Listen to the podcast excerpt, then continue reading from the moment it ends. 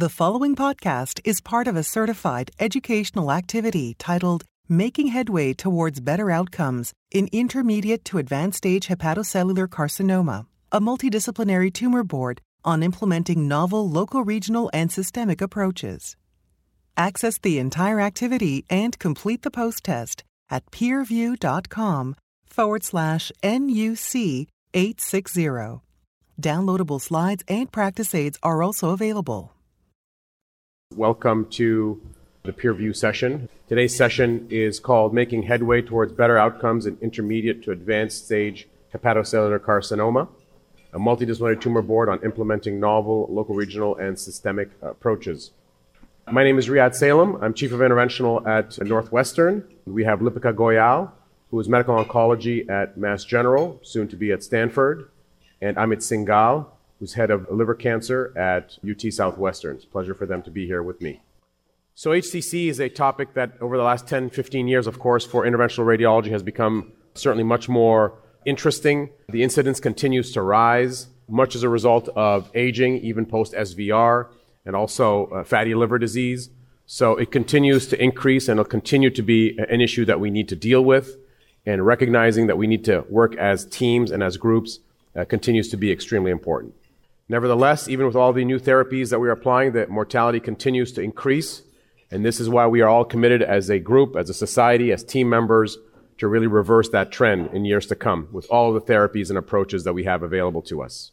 The flow of patients uh, as, they, as they go through algorithms is really multidimensional, uh, and patients will touch multiple disciplines at multiple times surgery, hepatology, IR, medical oncology, and back and forth. It's quite a complex flow, it's quite a complex algorithm, but that's the reality of how patients actually flow.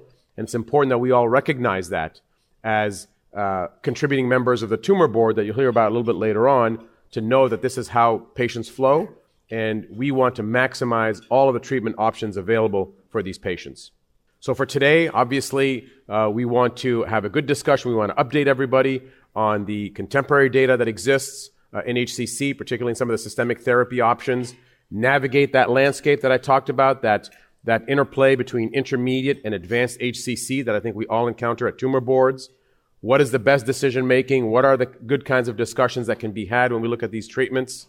And think about all approaches of, of treatment decision making processes uh, when we think about HCC. So without further ado, I'd like to uh, introduce my very good friend, Lipika Goyal, who'll talk about uh, navigating the therapeutic landscape of advanced HCC. Lipika. Thank you very much, Riad. You know, it's really an honor to be here at SIR. And over the last couple of years, I've had the pleasure inviting Riad and Amit to different med-onc heavy uh, conferences. And I've also had the privilege of speaking at different IR conferences. And I think that really speaks to the multidisciplinary collaboration that we're doing so much more in the last couple of years because as Riad said multiple times, collaborating is the way forward for HCC. So, as everyone knows, that uh, in medical oncology there was a long period of barrenness in that we didn't have between 2007 and 2017 we didn't have any FDA approvals. Um, there are a lot of shots on goal, and what you're seeing here between 2017 and 2020, a lot of that was based on the hard work during those 10 years, so it was not for naught. But really, over the last couple of years, we've started to see many more therapies for HCC. And uh, in 2020 is the first time we had a regimen that finally beat sorafenib. Sorafenib was king for a long time. And the three things we look at as medical oncologists in terms of what we, how we decide on therapy is efficacy, safety, and tolerability. And what we learned with atezo-bev is that it has better efficacy than sorafenib, it has better tolerability than sorafenib, and safety was relatively equivalent. And so that's how we think about treatment. So I'm going to talk about that, and I'm also going to talk about um, Durva-Tremi, which is another regimen that was a positive phase three trial, and some different things on the horizon.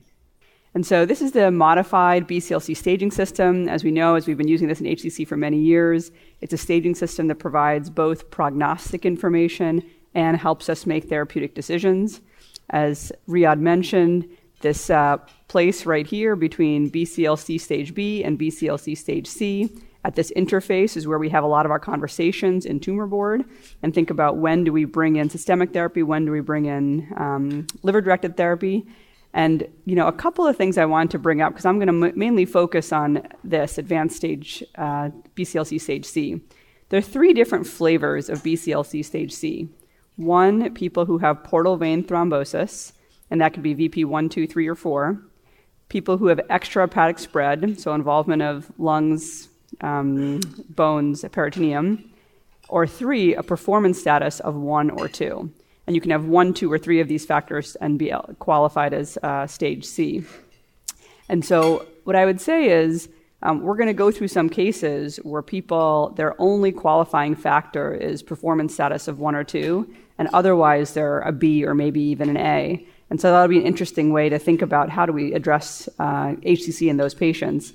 And the other thing I wanted to bring up is this right here, which is this is new in the BCLC staging system, which is patients who have diffuse, infiltrative, or extensive bilobar liver involvement.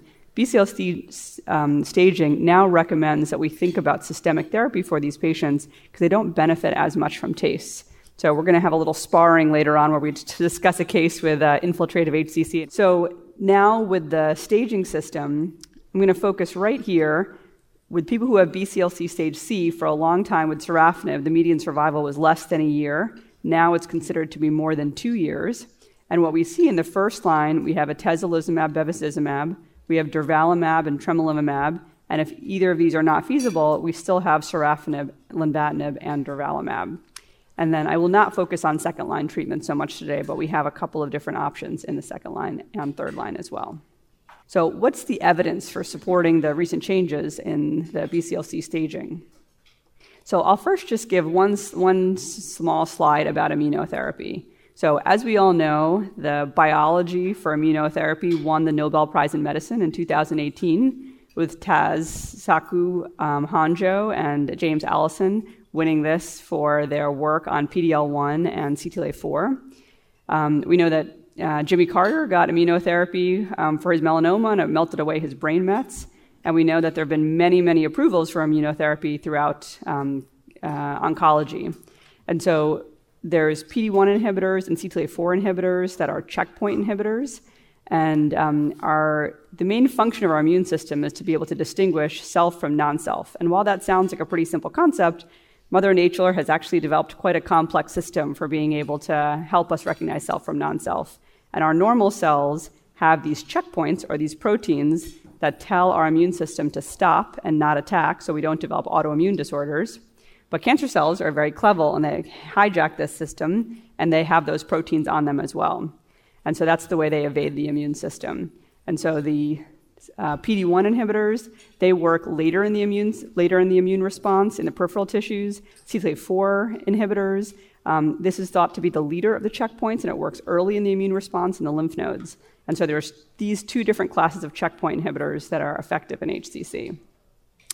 So I'll talk about the two trials, one for atezo-bev and one for durva-tremi. So for the atezo-bev trial, uh, the key eligibility criteria were that had, patients had no prior systemic therapy for HCC. They all had advanced or metastatic disease. Um, they had a performance status of zero to one. And importantly, they required an EGD um, within at least six months. And this is relevant for you know, collaboration with interventional radiology, because sometimes it takes weeks in order to be able to get an EGD. And it's a good time if we want to get good tumor control to think about different IR directed therapies so people don't get in trouble uh, with the amount of burden of tumor they have in their liver. So in this trial, the patients who got atezo-bev had a median survival of 19.2 months. This is a blockbuster over 12 months. I think our patient, my friends in breast oncology and prostate oncology kind of laugh at me a little when I get excited about 19.2 months because, of course, luckily in their cancers, people live a lot longer with metastatic disease. But 19.2 months compared to 13.4 with sorafenib, and the response rate was 30%. This was a positive phase three trial, and this is why this is the new champion in HCC. Um, in terms of the confirmed overall response rate, 30% with a CR rate of 8% and median duration of response of 18%. It's an amazing feeling in clinic when you can tell a patient that their tumor has shrunk and especially say, all your tumor has disappeared. Um, it's such a change in being in clinic in HCC to be able to tell patients this, and we have patients three, four, five years out who are off therapy, and you know, immunotherapy has hopefully cured their disease. still uh, time to still time to tell, of course. Um, luckily, within this study, the bleeding rate was not significantly higher with atezo-bev, despite atezo being quite a strong VEGF inhibitor. Of course, again, the EGD was really important, and it also required no recent GI bleeding. And you can see that atezo-bev was overall better tolerated than sorafenib in that there's a lot more diarrhea and hand-foot syndrome uh, with sorafenib, for example. Um, and then they also did quality of life surveys. As you know, really important part of oncology trials these days is how are, you know, what's the cost of living longer? Uh, do people have poorer quality of life? But in fact, the time to deterioration with atezo-bev was 11 months compared to 3.6 with sorafenib. So in my experience giving atezo-bev, uh, people tolerate this really well. With Himalaya, this was another frontline trial. Patients got Durva, Durva plus Tremi, or sorafenib. Um, this arm was closed because this arm was seen to be more effective. And in this trial, the survival with uh, durvatremi was 16.4 months compared to 13.8 months with sorafenib. Again, a positive phase three study, and this is now another good option for patients with uh, HCC. This does not involve any VEGF inhibition, so it's particularly good for patients who have varices or have a history of recent GI bleed. An important part of uh, the subgroup analyses here is that durvatremi, and this is similar with atezo-bev, help patients with macrovascular invasion and help patients with extrahepatic um, disease. Um, that's important because one thing to remember about systemic therapy trials is these are not trials with patients with liver limited disease. It includes a lot of patients with widespread metastatic disease. So, in terms of cross trial comparisons with trials with liver only disease, it's just something to think about. Um, the immune related adverse events around 35, 36%, with uh, dual checkpoint inhibitors, about 20% of patients required steroids. So the take homes we have two new kids on the block for frontline treatment of HCC. Atezo-bev, 19 months survival, 30% ORR. Durvatremi, 16 month survival, 22% ORR. Um, and then I will just end with some emerging approaches in first line HCC. The COSMIC 312 study has been completed. It showed some activity with an improvement of PFS with the combination of cabo plus atezo compared to sorafenib. Um, the lenvatinib pembro results are really awaited. It's a phase three trial of len-pem versus lenvatinib alone. In the phase one, there's a 36% response rate. The CheckMate 9DW is a combination ipi-nivo trial. In the phase uh, one study, there was a 32% response with this combination. So this is going up against sorafenib or lenvatinib. We're excited for those results. There are also several new early phase studies that are um, in development and currently ongoing, so many new combinations to look at. So this is my final slide. You know, there are lots of different ways that we can approach patients with HCC. How do we choose between liver directed therapy and systemic therapy for options for uh, advanced disease? And do we need to choose? You know, something that all three of us up here talk about is often it's really just a matter of timing. Who goes first? Do we do things in combination? The things that we want to consider are tumor burden, liver function, and then, as I mentioned, we always look at efficacy, safety, and tolerability. And then at the end of the day, it's a lot of shared decision making with patients, having people meet people from all different specialties and having a decision about what to go first. I think what we really need is some biomarkers to decide who's going to, um, what patients are going to benefit from, for example, Y90 up front versus atezo-bev up front, addressing intrinsic and acquired resistance. You know, there still is about 15% of patients who don't respond to atezo-bev. It'd be great to be able to give them Y90 or TACE up front. Um, studies that inform sequencing, our liver directed therapies priming for immunotherapy? We need to understand that. Uh, of course, for patients with Child-Pugh B or liver or history of transplant, how can we help them? And then ultimately, we need to, as Riyad was alluding to in the beginning, figure out when is the best time to shift from liver directed therapy to systemic therapy. Thank you very much.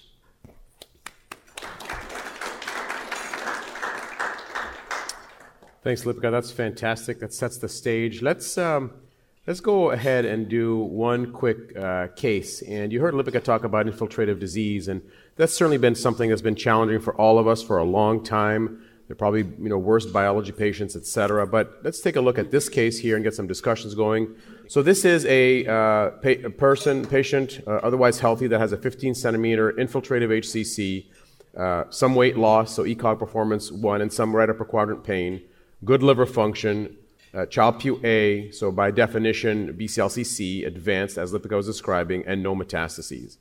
So what we have here is a large lesion that's infiltrative in someone that is a candidate for a variety of treatments. So let's start with Dr. Singal, uh, UT Southwestern. How would you guys approach this case?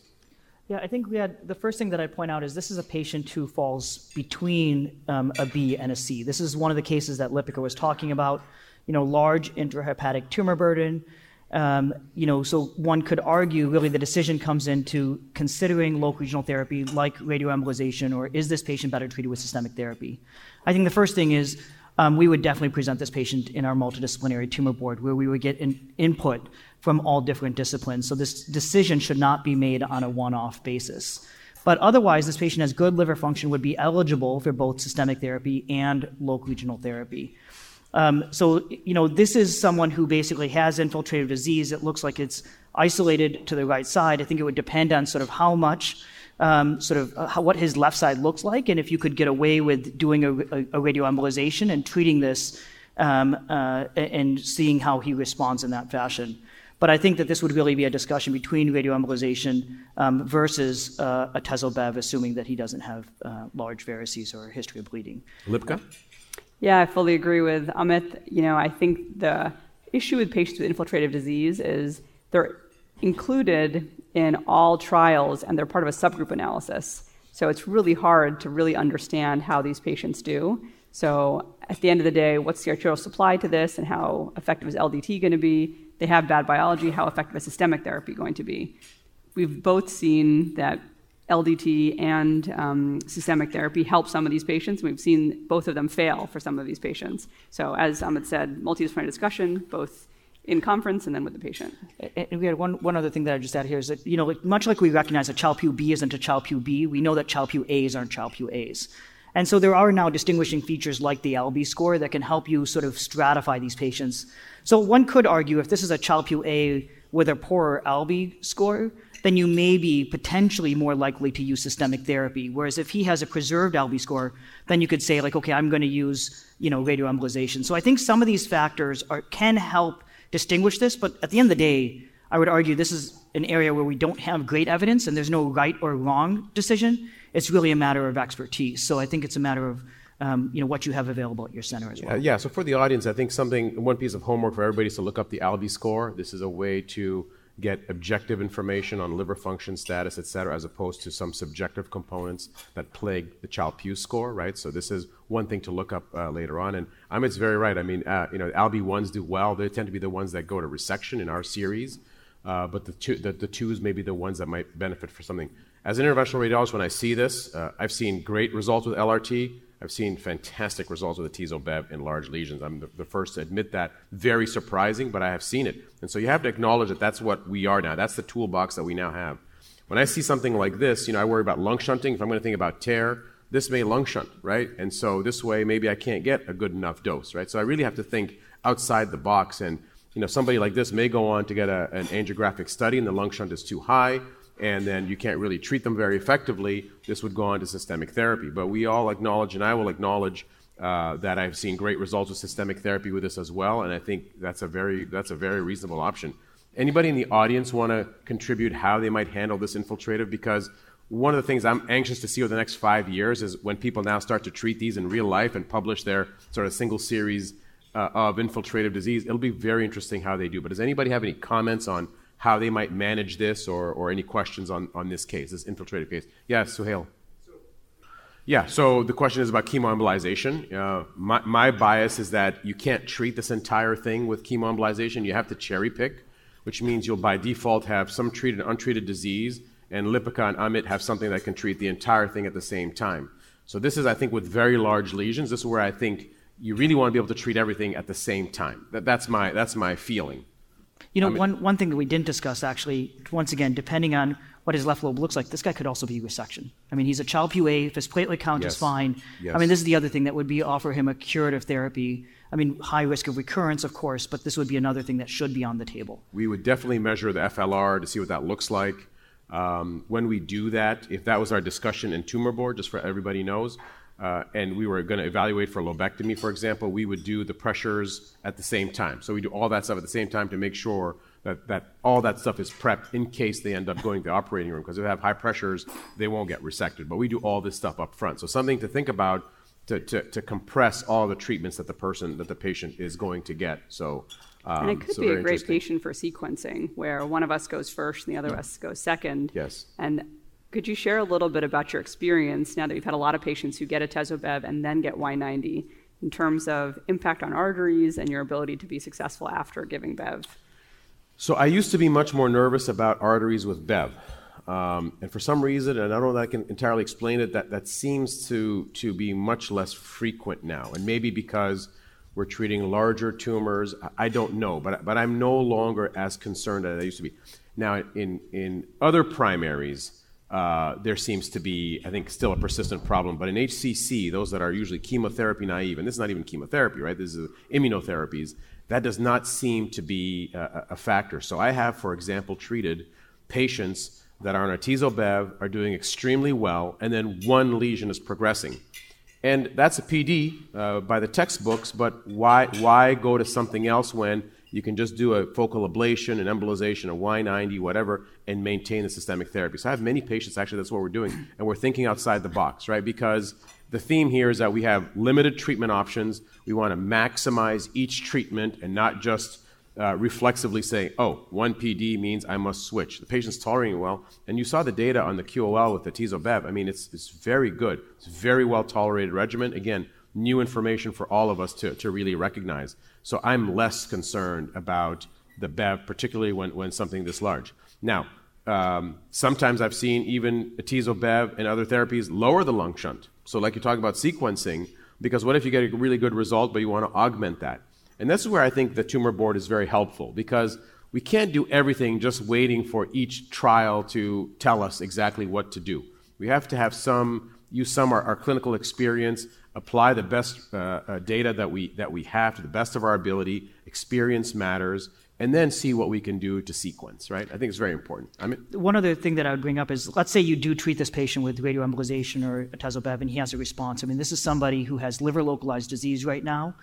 And um, if he has a response, um, this is somebody, depending on age, comorbidities, should also be considered for liver transplantation if there's a response. I mean, this is our goal is curative therapies. Our goal is long-term survival, um, and so that's why if we can get these patients to surgical therapies, that's what allows us to achieve those long-term survivals. So, so the theme I've noticed over the last five years, before I hand the mic over to Dr. Singal for his presentation, is a lot of out-of-the-box thinking now. We're transplanting people that have sustained good response with PVT as initial presentation. All of these things that were initially deemed long ago as absolute contraindications doesn't matter because as you personalize treatment and you think for the patient here, this is a patient that's doing extremely well, they're two years out, the PVT's disappeared, we're going to think outside the box and do something different. That's the intent of personalization of care, and that's, that's what we did. So um, here in this case, you know, there are multiple options that we talked about. You know, however, you know, you, try to transition either LRT, systemic, systemic uh, LRT. Uh, the varices is something you need to think about, right? If the patient has not had uh, endoscopy, maybe actually I can ask Amit what his approach is to these patients now, because he's probably seeing a lot of people that may or may not have had endoscopy, and how that relates to atezo-bev. Yeah, so I think you know this is actually important. So like what we're we're making sure is that people are actually up to date with variceal screening. This is standard of care for any cirrhotic is to have variceal screening, and what we're trying to do is even before patients require systemic therapy, uh, to make sure if they aren't up to date with their variceal screening when they are diagnosed with their HCC to refer them early. So we make sure that we have this EGD in hand, and so when they require systemic therapy, we're not then waiting for the EGD. So early getting that EGD done is is better. But it is, as, as pointed out, it is important for us to do this so we continue to risk stratify these patients and minimize the GI bleeding we're seeing in clinical practice. So, in your tumor board for the interventionalist, the EGD component is a factor, is a variable to receive atezo-bev. That's something you got to be thinking about. So now it's a pleasure to introduce Dr. Singal, who will be talking about optimizing decision making uh, of local regional systemic therapy. Amit? Uh, thanks, Riad. So, um, as, as Lipika and Riad both pointed out, um, it's always nice to do these because it really does highlight the multidisciplinary nature of HCC decision making, as you um, also saw from this, uh, this last case. So, um, I'm going to start just with uh, emerging multimodal approaches in advanced HCC, and then I'll quickly pivot um, to, to earlier stages of disease. So one of uh, one of the other interesting um, areas that's coming about is this concept of TT fields, which is being used in combination with systemic therapy. Um, so I think many of us probably haven't heard of this before, but this is something that I think is promising and interesting um, as an alternative therapy. So TT fields are alternative electric fields that um, that can disrupt charged particles during mitosis lead to cell death in, in dividing cancer cells, spare quiescent cells, so spare non tumor cells, um, and may augment what we see with systemic therapies. So, um, we're going to start with just a, a brief video um, reviewing how TT fields work, and then I'll go over the, the data for what's available in terms of advanced stage HCC. So, uh, I think we have a video now. In metaphase of cell division, cells are a rounded shape as the mitotic spindle forms. Intracellular components such as macromolecules and organelles are naturally charged. Tumor treating fields, or TT fields, disrupt cancer cell division by physically interacting with molecules required for mitosis. When alternating electric fields are applied to cancer cells, they disrupt microtubule polymerization. Tubulin dimers align with the electric field and are not able to form microtubules. This prevents the organized assembly of the mitotic spindle required for normal cell division. The inhibition of microtubule formation leads to metaphase arrest and cancer cell death. In addition, these deformed microtubules can lead to abnormal DNA segregation between daughter cells, which also results in cancer cell death. TT fields can also affect cells after metaphase. If a cancer cell has passed metaphase and enters the cytokinesis phase, the cell takes on an hourglass shape. This state under TT fields creates a non uniform electric field inside the cell, creating dielectrophoresis. Net forces push the macromolecules and organelles toward the mitotic furrow, and this disruption leads to structural disorganization and cancer cell death.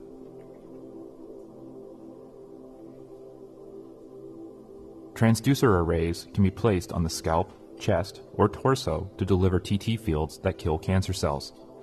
The placement of transducer arrays is personalized for each patient. So you can see that this is um, sort of an interesting concept um, and very different than some of the other therapies that we use um, for cancer in general and for HCC.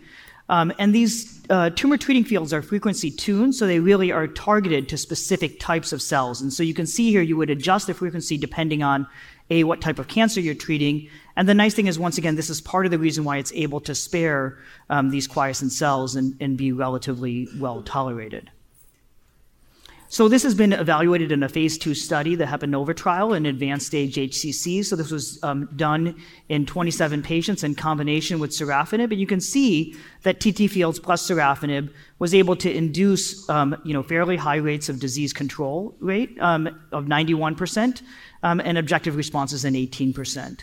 Now, as you heard, there's clearly been advances in, in the systemic therapy field, and now atezobev is, um, you know, the preferred therapy in the first line setting. And so now there's a phase three trial um, in combination with atezobev and tumor treating fields, and this has been granted FDA breakthrough therapy designation. So we will probably see these data come out in the next several years. So, of course, I don't have to tell anyone here that the AASLD and other societies recommend local regional therapy for many patients with BCLC stage B disease, so liver localized disease that are not amenable to surgical therapies. And the AASLD does not recommend one form of local regional therapy over another. So here, you know, chemoembolization, radioembolization were both thought to be um, equally uh, efficacious in terms of overall survival, although um, once again, several people have shown that the progression-free survival um, and time to progression is significantly longer with, with radioembolization. So um, we also recognize that there are prognostic scores that can separate out these patients with intermediate stage disease. One of the prognostic scores here is the 6 and 12 prognostic score. Um, not saying that this is the best, but this is just one of several that have been proposed. What this does is it adds the largest tumor diameter plus the tumor number, and when you add these two components, you get a linear score um, up to sort of however high that number may go. Um, basically, if you have a lower score, your prognosis is better. um, the higher the score, the prognosis is worse. So you can see if you have a score um, of six or less, that your median survival is around 49 months versus a median survival of only 16 months for those that have a sum greater than 12.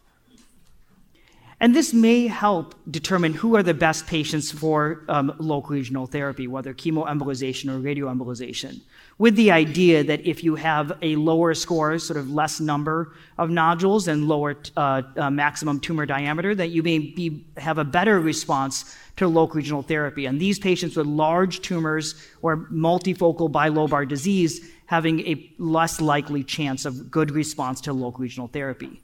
Now, as you heard, this is a complex decision. It's not like you can simply use these single scores and say, oh, the sum is 16, and so I'm going to go on to systemic therapy. It really does depend on the distribution of disease, um, et cetera, in terms of what your likelihood of response is and your tolerability in terms of your um, uh, decline in liver function over time. But these are some ideas in terms of who may be better treated with local regional therapy versus systemic therapy or combination therapies in the future. Now, um, uh, uh, the other thing that we have to talk about, um, and we've referenced this in the in the prior tumor board discussion, is liver transplantation. Once again, liver transplantation being one of our curative options um, for patients with HCC. So, for, um, for patients who undergo liver transplantation, we know that we can achieve five-year survival well beyond 60%, and many patients achieving decades of life. Um, as we had mentioned, we used to be restricted to the Milan criteria, so one tumor, five or less, or two, two to three tumors, each less than three centimeters.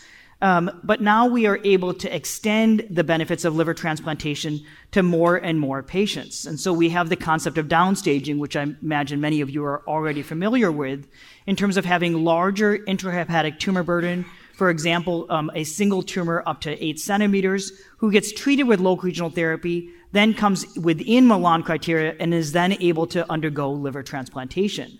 Furthermore, even if patients are beyond this UNOS downstaging criteria, so liver localized disease or small vascular invasion has a good response to local regional therapy, you can still perform liver transplantation via a living donor liver transplant pathway.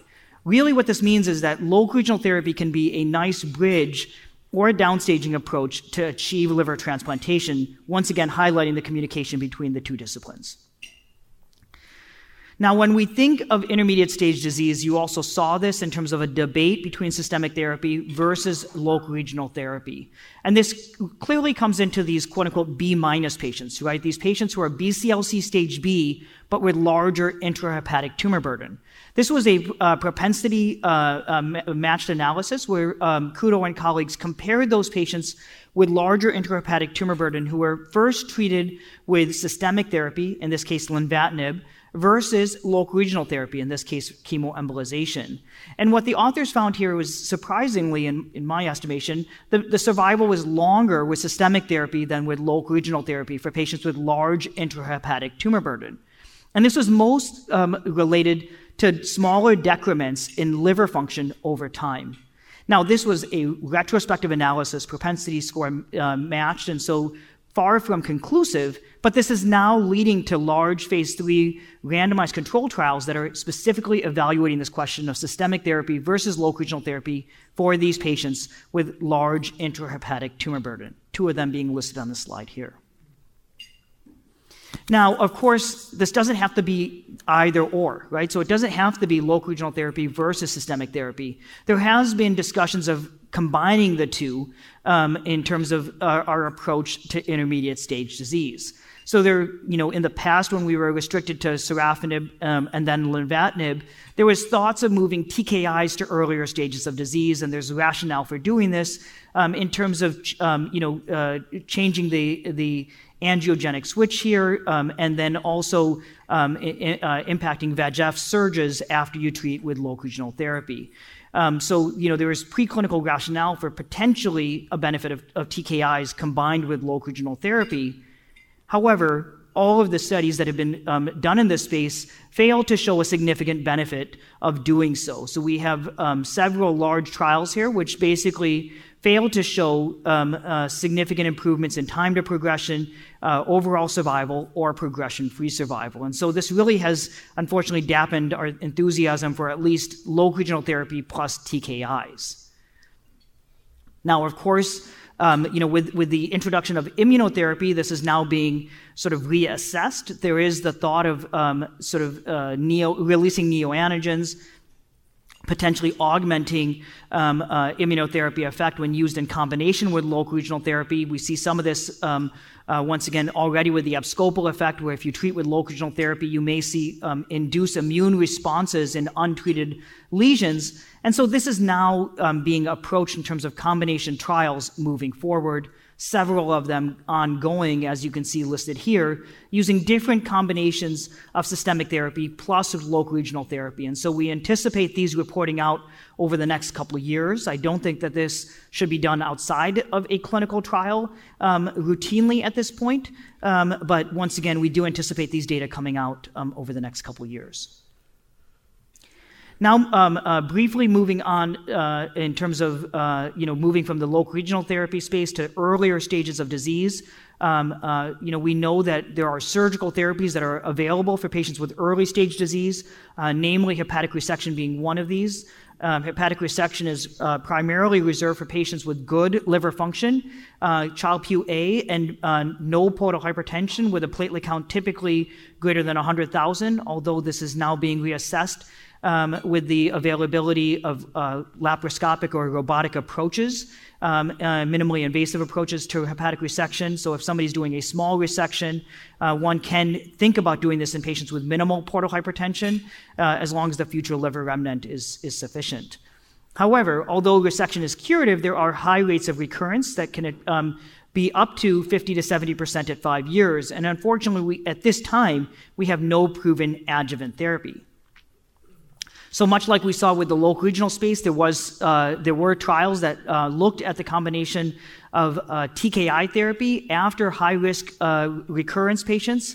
Uh, notably, the STORM trial looked at um, sorafenib uh, in patients who were high risk of recurrence after resection or ablation. And unfortunately, these, th- this trial failed to show a benefit of TKI therapy in these high risk patients. Of course, everything's being reassessed now that we have uh, more effective therapies in the systemic therapy space. So we see these systemic therapy agents being diffused down to earlier stages of disease. You can see several of these trials listed here looking at different systemic therapies um, being evaluated after resection or ablation. And we anticipate these studies reporting out as early as later this year. Now, of course, we've already heard about how immunotherapy has completely transformed the systemic therapy landscape but we anticipate that these will diffuse down into earlier stages of disease. So this is no longer the time where we can be like, I don't need to know about immunotherapy or you know PD1s and you know CTLA4s. This is something where we will probably all have to understand these immunotherapy combinations and how it impacts um, our sort of individual practices. Now, we talked about the adjuvant setting. There are also um, interesting um, early studies looking at this in the neoadjuvant setting. So you can see here um, a small study uh, that came out of Johns Hopkins in terms of taking patients who were borderline resectable, taking a look at the combination of cabozantinib and nivolumab, so another combination of um, IO plus TKI. And what they were able to show is that this combination was able to um, uh, um, sort of quote unquote downstage or, or um, make borderline resectable, resectable patients surgical candidates. And we can see that um, there was uh, notable responses in uh, a significant proportion of these patients. And those patients who had a pathologic response clearly did better than those patients without a pathologic response. So interesting data, once again, that this may not only be adjuvant, but potentially neoadjuvant um, in the future. Once again, larger studies um, planned for the future. Finally, um, uh, immunotherapy, um, you know, the, the, sort of interactions with transplantation have always been a little bit concerning. We know that if um, uh, immunotherapy is used after transplantation, there's a high risk of graft loss. There's a high risk of mortality, and so this has historically not been done. Um, interestingly, there were data coming out of Mount Sinai that showed that patients could receive immunotherapy even within the month of liver transplantation, and those patients appeared to do fine after um, liver transplantation, at least in the early period. And there are now studies ongoing in terms of taking patients listed for liver transplantation and potentially bridging them with immunotherapy. I wouldn't say that this, I would say that this definitely should not be done outside of a clinical trial. I do think that this is interesting, although potentially risky. Um, and so um, I think that there are going to be data that are necessary in this space and understanding how immunotherapy can be used potentially pre transplant, although I would argue still not used post transplant. Finally, um, you've heard this before, you, um, and I imagine you will continue to hear this throughout the presentation. Multidisciplinary care is critical for these patients. It's not just a feel good concept, um, and it's not just highlighted by the fact that all three of us are here um, discussing cases and going over this. This is highlighted by data, including data from our center, that shows that this improves clinical outcomes. This basically improves um, guideline concordant treatment, it improves time to treatment, um, and most notably, there are several studies that show that this improves overall survival. So, not just a feel good con- concept, this should be regarded as standard of care for our HCC patients and will be only increasingly important as we see the silos of HCC care completely being broken down. You're going to see transitions going from the right so patients stage migrating to the right, as well as being stage migrating to the left in terms of downstaging, increasing combinations. So this is going to be increasingly important as we move forward. Thanks, Simon. That was that was that was fantastic. Thank you very much for that uh, for that overview. So this is perfect. We have about 15 minutes left to go through some some cases, and I got some questions here. But before I go through, I want I want to ask uh, Lipika and Amit. Can you tell me a little bit? there's so much going on now in categorizing the IOs and then the TKIs. You know, with so much that's coming out and it continue to come out, are you going to categorize IOs, then switch to TKIs and back and forth? Are you going to stick with IOs? How, how are you thinking of, of managing that? Because you're going to have a lot of options available to you and this is sort of like a, a, a, combination of multiple questions. How do you plan to navigate uh, by categories? How do you plan on tackling that?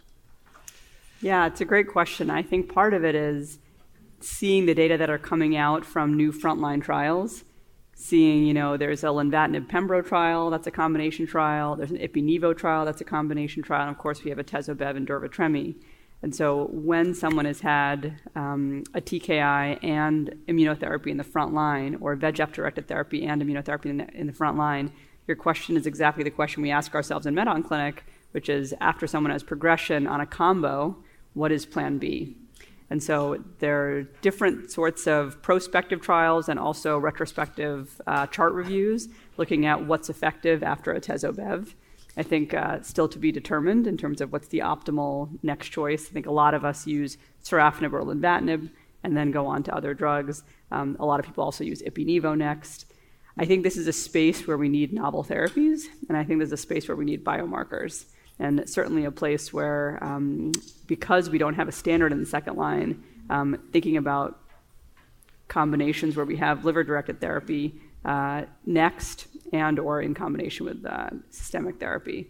I think that um, as uh, I've spoken at different IR meetings, you know, when you give systemic therapy, people feel like a patient because they're coming to see you every two weeks, every three weeks, every four weeks. And you know, all the IO companies are working on switching Q2 week regimens to Q4 week regimens with higher dosing, or Q3 week regimens to Q6 week regimens.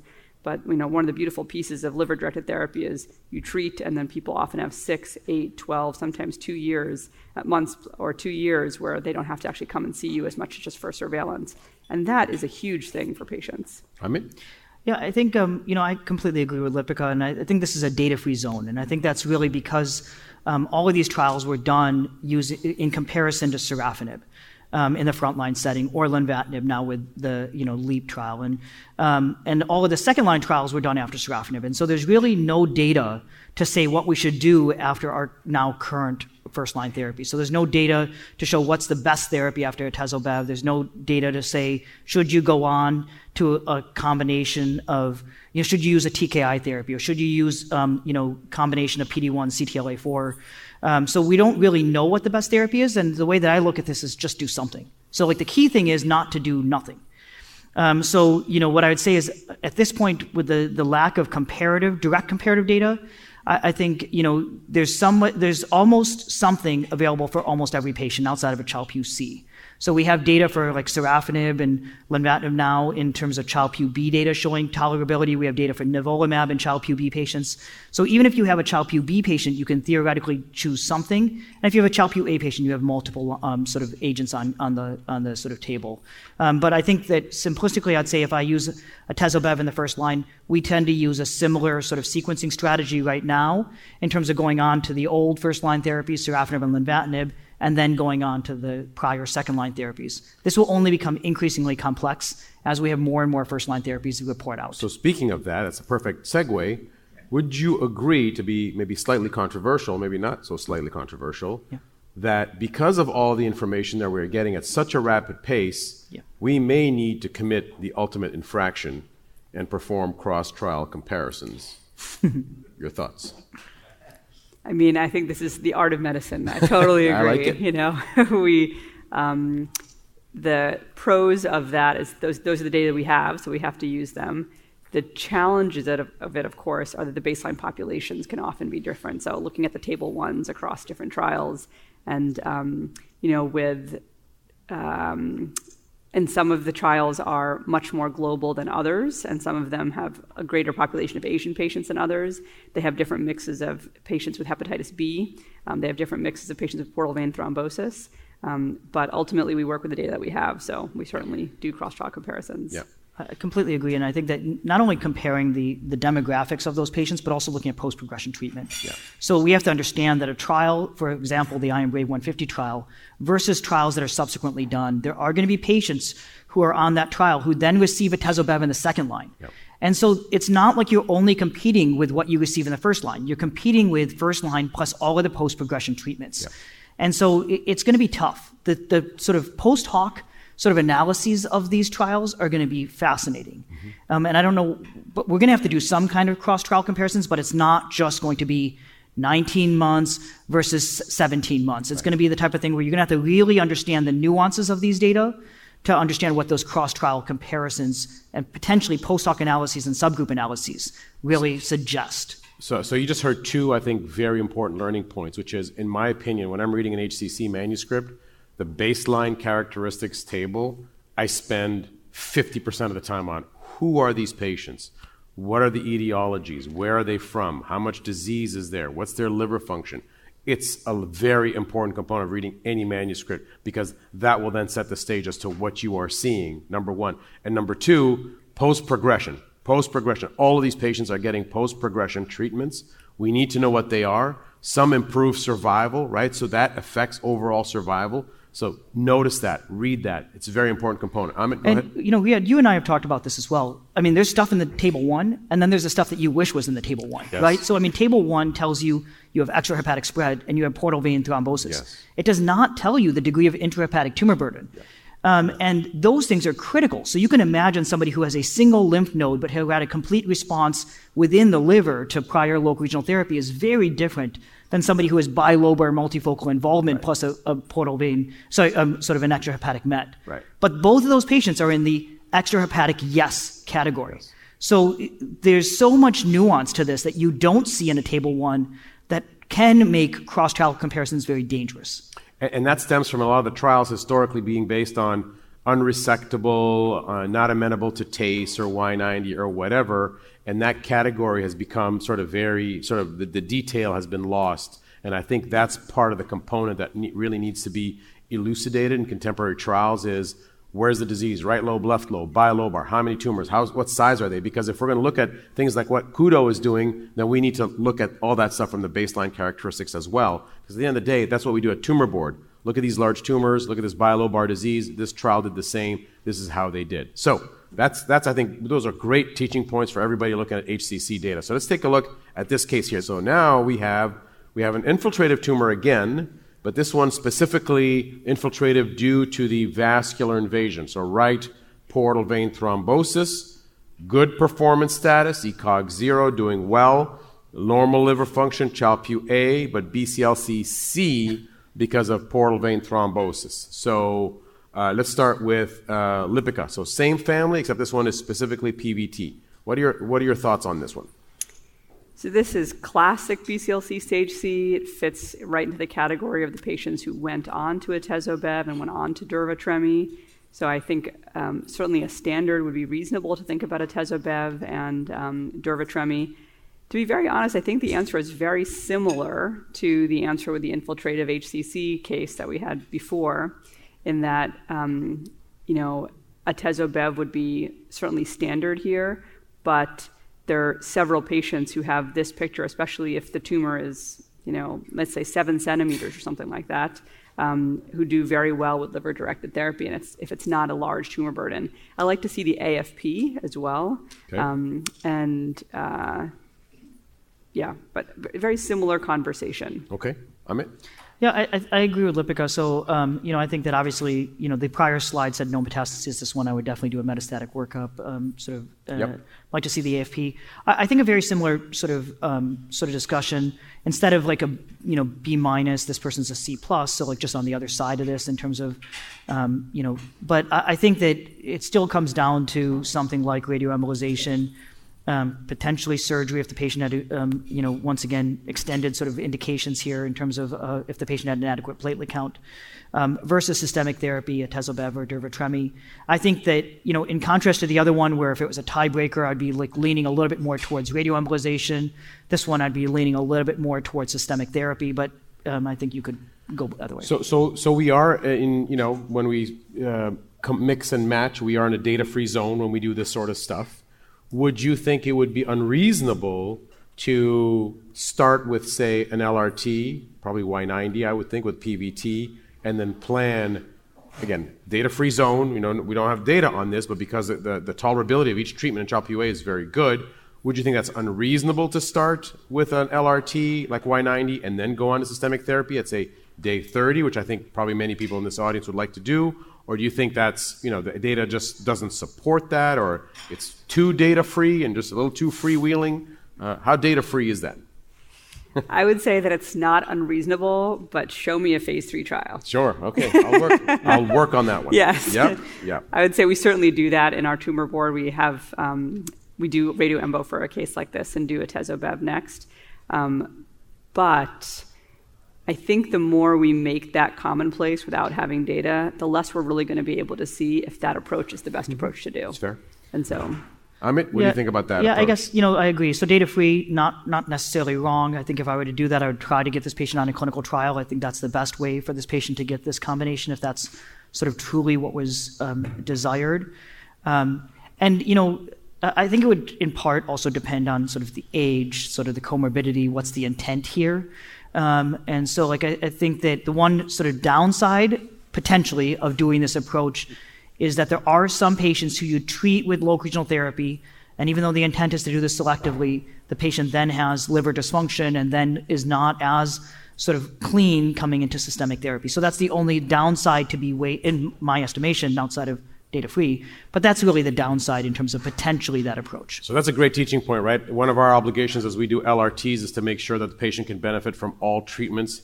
You have to be careful. You can't, you know, TACE whole livers, right lobes, left lobes, Y90s, everything sort of willy nilly without recognizing that at some point they're going to progress. They'll need systemic therapy, and you can't present the patient who's a Child-Pugh C10, for example, for systemic therapy. So this is this very, uh, very important interplay.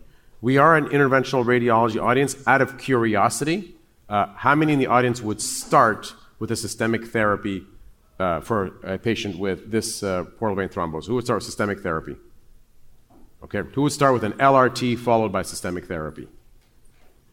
We have a lot of now. What about? Uh, we've only got about eight votes. So everybody, everybody, I don't know what everybody else is doing. Still thinking about it. Anybody wanna wanna wanna um, want to propound on what they would, would uh, do with this patient?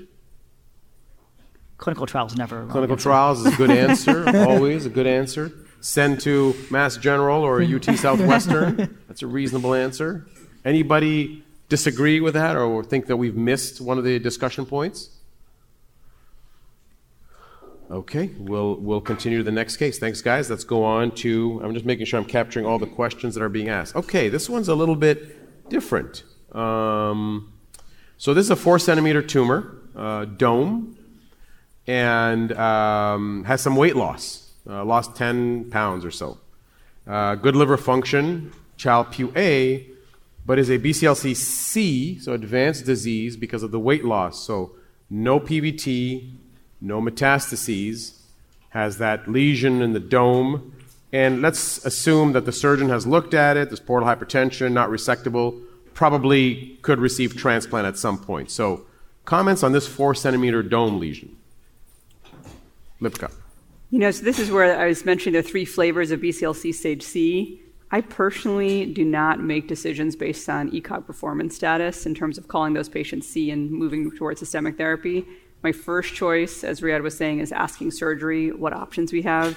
And here we take into account, you know, what's the reason for liver dysfunction? Do they have Hep B? Do they have Hep C? Do they have a background of cirrhosis? Do they have a field defect where they're likely to develop more HCCs, in which case we push more towards transplant than surgery? It sounds like the patient has portal hypertension, so surgery is not an option. So certainly would favor um, moving down a transplant pathway for this patient. So liver-directed therapy followed by transplant.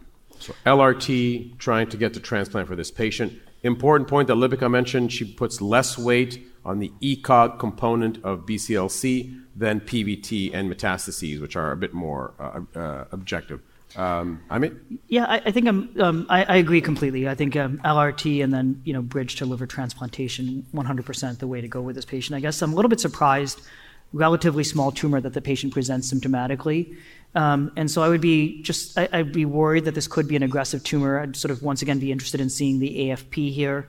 Um, obviously needs a metastatic workup. I just, you know, unlikely with the small tumor size, but just it looks like a potentially aggressive so, so, tumor. So that's a that's a great point. So just, I mean, so well, look, you got four centimeter tumor. Why is he an ECOG one, weight loss, et cetera? Is that really true? So I'll be honest with you. You know, in our analyses in our databases, you know, when we give performance status, we give the performance status that medical oncology assigns. And that can be challenging, uh, you know, and sometimes we're like, wow, it's a three centimeter tumor, but there are other things going on that the patient was assigned an ECOG 1. It's not the cleanest, but that's what happens. And so I, I fully admit that some of our data are probably confounded by that artifact that are they really a one yep. not the really the true spirit of the one in the bclc and that's a, that's an artifact we have but is there a question yeah, i may be ignorant but i'm trying to understand the weight loss and all the systemic symptoms on a four centimeter yeah. solitary lesion in the liver yeah. Can you teach me yeah, I think the one thing, so when we think of ECOG performance status, this is my sort of perspective on this. Um, it's easier in other cancers where it's cleaner. They have a cancer. Um, and then you can assign the ECOG performance status. I think it's always tough with HCC because you have HCC and then you have the underlying liver disease. These patients are often comorbid, et cetera. And so um, I think the other thing is sometimes people misassign an ECOG performance status, and there's another reason for this weight loss. It's not Correct. really cancer related cachexia it's really weight loss because the patient has some other, you know, they have ascites or they have something else that's driving the weight loss. So I actually think Riad's right. I think the ECOG performance status is often misrepresented and poorly assigned for these patients. And that's why we need better objective measures, much like the ALBI score, for example, instead of the Child-Pugh score, in terms of assessing some of this functional status. Um, it's not as clean in, in HCC. Um, but that being said, um, we, we have some recent data that does show that cachexia can even occur in some patients with early stage disease. Once again, it may relate to tumor biology. So we know that not every tumor grows at the same rate. There's sort of the cars going down the sort of highway at 70, and then there's the cars going 100. And this may be one of those cars going 100 miles per hour. And yeah, so it may just be a fast, aggressive tumor um, that, you know, if you really believe the weight loss and the ECOG 1 is related to this tumor, may really highlight that this patient's at increased risk of progression um, after treatment, and so just may impact your treatment. Yeah, decisions. for the purpose of the BCLC, it's supposed to be cancer-related weight loss, specifically attributed to this. But there are many patients that walk in that are, you know, not ECOG zeros for a variety of other reasons, and it's very hard to say, yeah, but you're, you're, you're a one, but not really a one because of, of this. And so you know, I remember in some of our databases we have BCLC stage with and without ECOG, like yeah. you know, believing it or not believing it. Yeah. You know, and so this is sort of one of these things. So it can be very challenging but again, brings you back to the multidisciplinary tumor board about all this discussions. Like, look at this. This is guy ECOG one, technically advanced, but we want to get them to transplant. We're going to apply an LRT to bridge them to minimize progression. Right? Important concept in the tumor board. We got two minutes left.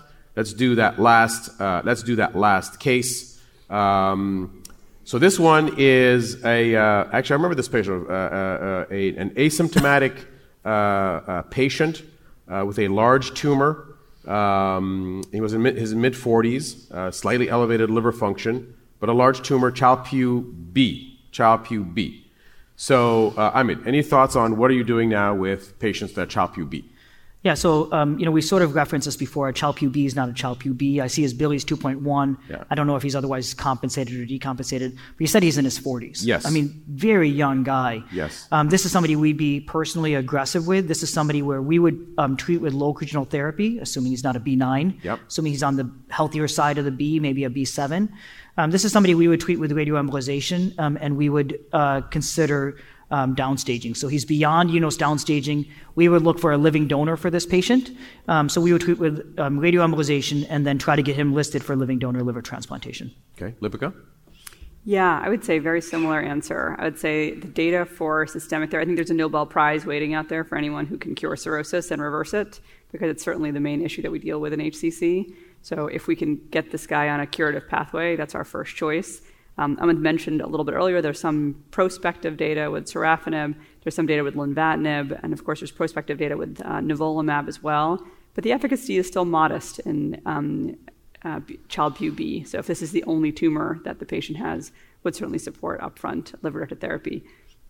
Can you teach us a little bit, just as a final thought, um, about, again, data-free or, or moderate data, but on the safety of the IOs in Child-Pugh Bs compared to the traditional chemotherapies? Yeah, so the study with nivolumab, it was in patients who have B7 or B8. They could not have had a bili greater than 3.0, and um, they couldn't have had decompensated cirrhosis with like ascites requiring paracentesis. And so, luckily, the hepatic dysfunction was not higher in that cohort than in the Child-Pugh A's. So, safety-wise, it was quite similar, um, and the response rate was also like relatively similar but lower. You know, but it's certainly something that um, if this patient had a systemic disease, that would be my first choice. Amit? Yeah, I think look, you know the other thing that we're also seeing now is we're seeing more and more real world data come out with the tezobev Tezobev, and yeah, extended patient absolutely. populations. So you talked about you know the IMbrave150 trial, sort of clean population, Child-Pugh A had their EGD, et cetera, et cetera. And so now we've seen several publications come out in terms of real world data for atezobev. Um, and so we're starting to see expansion of atezobev in well-selected Child-Pugh patients, B7 patients, um, and this being relatively well tolerated in the, the data that are reported.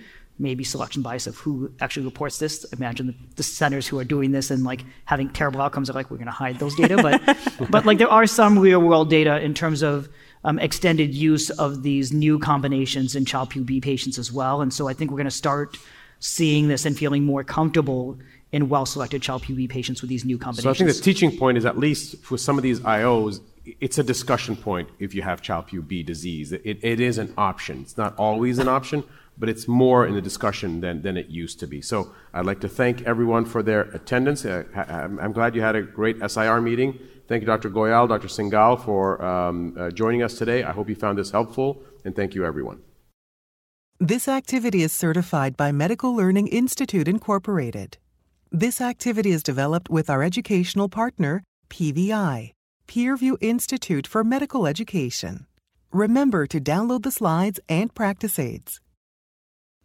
Thank you for listening. Download materials and complete the post test for instant credit at peerview.com forward slash NUC 860. This activity is supported by independent educational grants from AstraZeneca, Genentech, a member of the Roche Group, and Novocure Incorporated.